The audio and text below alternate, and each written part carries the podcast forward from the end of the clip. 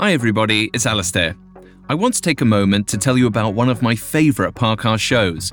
It's called Dictators, and every Tuesday it delves into the minds and motives behind some of the world's most infamous leaders. Earlier seasons have covered dictators such as Benito Mussolini, Genghis Khan, and Kim Jong il.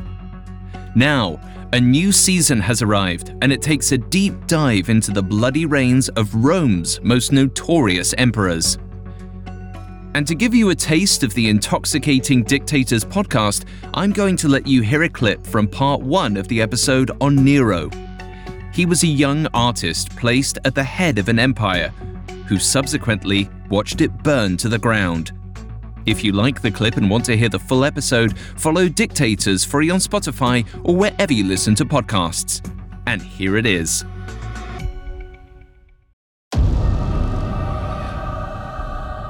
Due to the graphic nature of this dictator's reign, listener discretion is advised. This episode includes discussions of violence and sexual situations that some people may find offensive. We advise extreme caution for children under 13.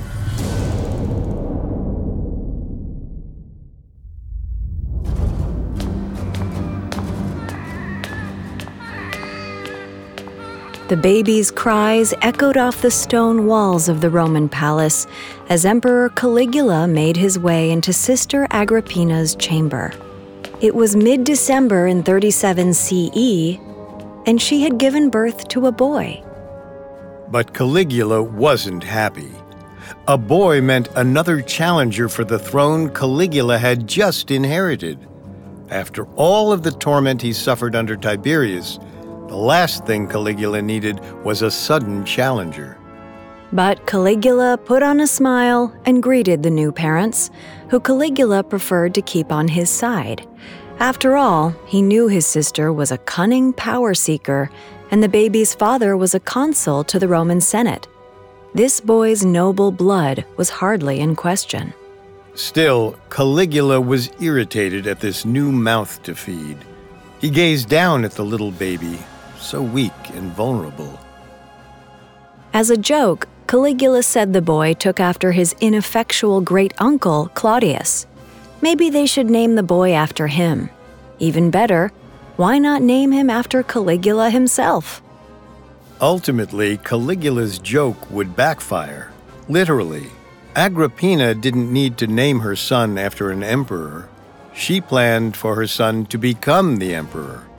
What Agrippina didn't plan was for Rome to burn to the ground. Or for her son, Nero, to be the one responsible.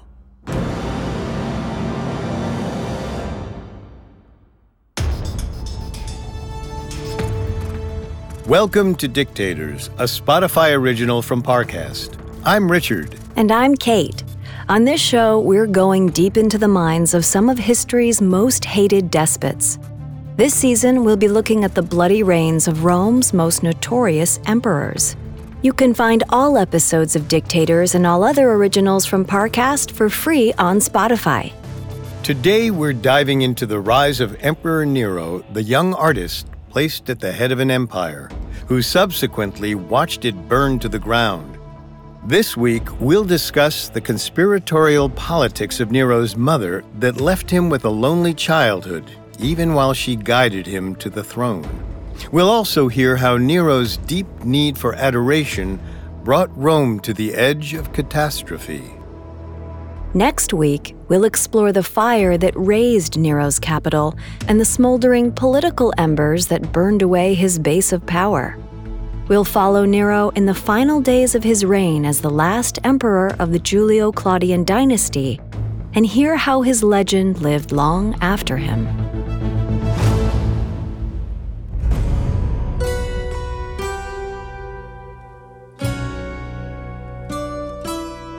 When Nero was born in December 37 CE, Caligula's reign was already becoming a dark time for Rome. Illness gripped the city, and the emperor was fiendishly holding on to power, no matter who he had to murder to do so. Much of the reason for Caligula's interest in his sister and baby Nero was about manipulating the boy's father, Gnaeus. Caligula was not liked by the Senate, and Gnaeus was a valuable ally to have in their ranks. Unfortunately, Caligula realized he'd made a miscalculation. Gnaeus wasn't an ally to anyone, including his own family.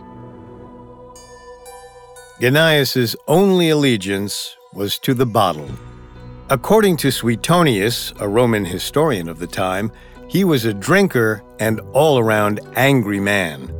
His rage was well known, he gouged out a soldier's eye after the soldier criticized him, and he had even killed several people in fits of anger. When a young boy playing in the street didn't move out of the way, Gnaeus ran over the child with his chariot. Luckily, Gnaeus died sometime in Nero's third year of life, which left Nero firmly under the influence of his mother, Agrippina the Younger. To fully understand Nero's story, we have to get to know Agrippina first. She was the daughter of Germanicus, the beloved former heir to the throne who died before he could rule. Ultimately, this left the empire to Caligula. However, Agrippina still had an intimate view of Roman rule. At least, she did, until Caligula exiled her and her sister Livilla for conspiring against him. Luckily, when Caligula was assassinated just four years into his reign, his often mocked Uncle Claudius became emperor. And with 50 year old Uncle Claudius in power, Agrippina saw an opportunity.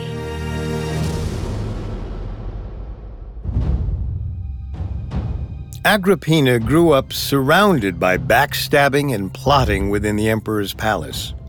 She'd learned early on that for a woman to gain power and prestige was to play smart and be resourceful.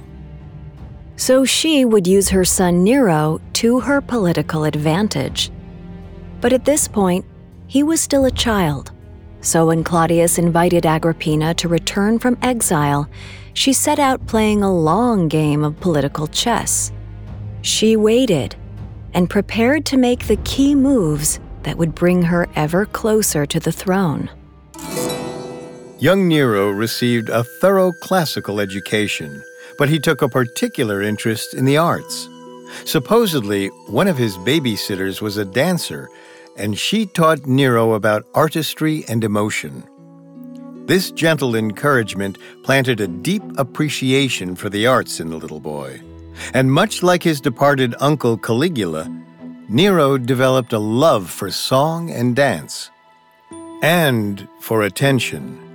Nero wanted to be adored. He admired the musicians and athletes who gained the love of the people through their excellence. Nero learned to see artistic performance as equal to athletics. He longed to be a champion, even if it was as a dancer instead of as a gladiator. But his mother soon quashed that dream. When her son was around 11 years old, Agrippina found herself closer to the throne than ever. After Emperor Claudius discovered his third wife, Messalina Valeria, had a torrid and public affair, he had her executed. Suddenly, the emperor was newly single. Early sources maintain that Messalina had plans to conspire against Claudius with her new lover, which explains her execution.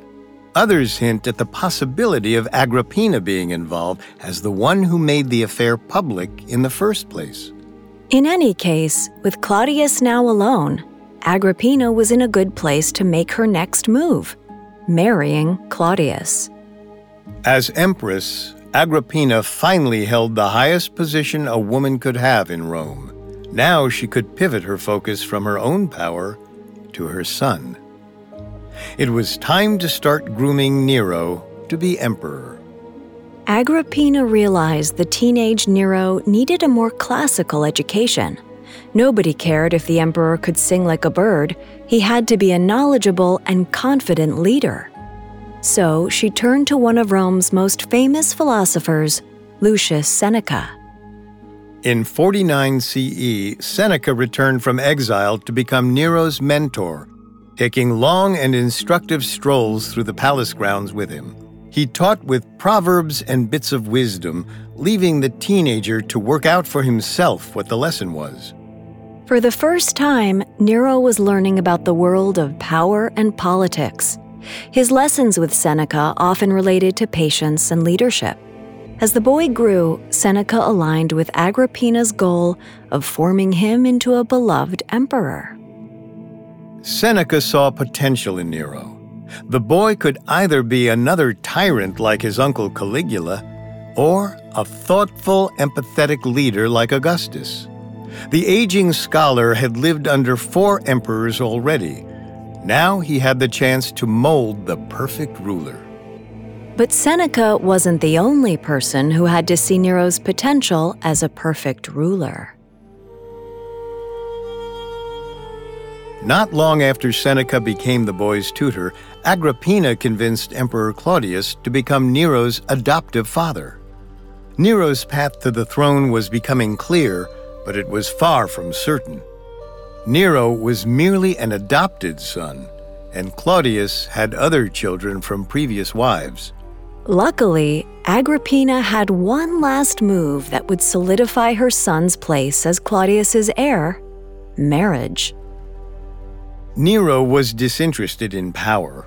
He was happy with his artistry and enjoyed his lessons from Seneca. The last thing he wanted was to get married and succumb to the obligations of living in the emperor's family and putting on a show for the masses. But Agrippina didn't care much about her teenage son's opinion. Nero's rise wasn't just about Nero, it was about their family, the line of Germanicus consolidating power. And the best way to do this was to have Nero marry one of Claudius's daughters. So Agrippina set her sights on Octavia, who at the time was around 13 or 14 years old. Even though she was Nero's stepsister, Nero and Octavia were married in the summer of 53 CE. Nero wasn't merely an adopted son any longer, he was now Claudius's son in law as well. But 15 year old Nero was unhappy. He detested his father uncle and didn't care much for his new wife cousin either. But he knew he had a duty to his mother and he wanted to please her. He reluctantly joined palace gatherings and gave official speeches in the Senate, usually written by Seneca. Slowly but surely, Nero was being introduced to the public as the young face of power in Rome, even though he still preferred singing to speeches. For the most part, Romans, both citizens and senators alike, accepted Nero. He had the endorsement of Seneca and a storied family to boot. It was all but certain that he would eventually rule Rome. All that was left was for Emperor Claudius to die. Of course, Agrippina had a solution for that, too.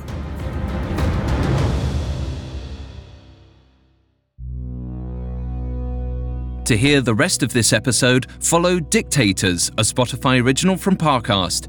Listen free and follow on Spotify or wherever you get your podcasts.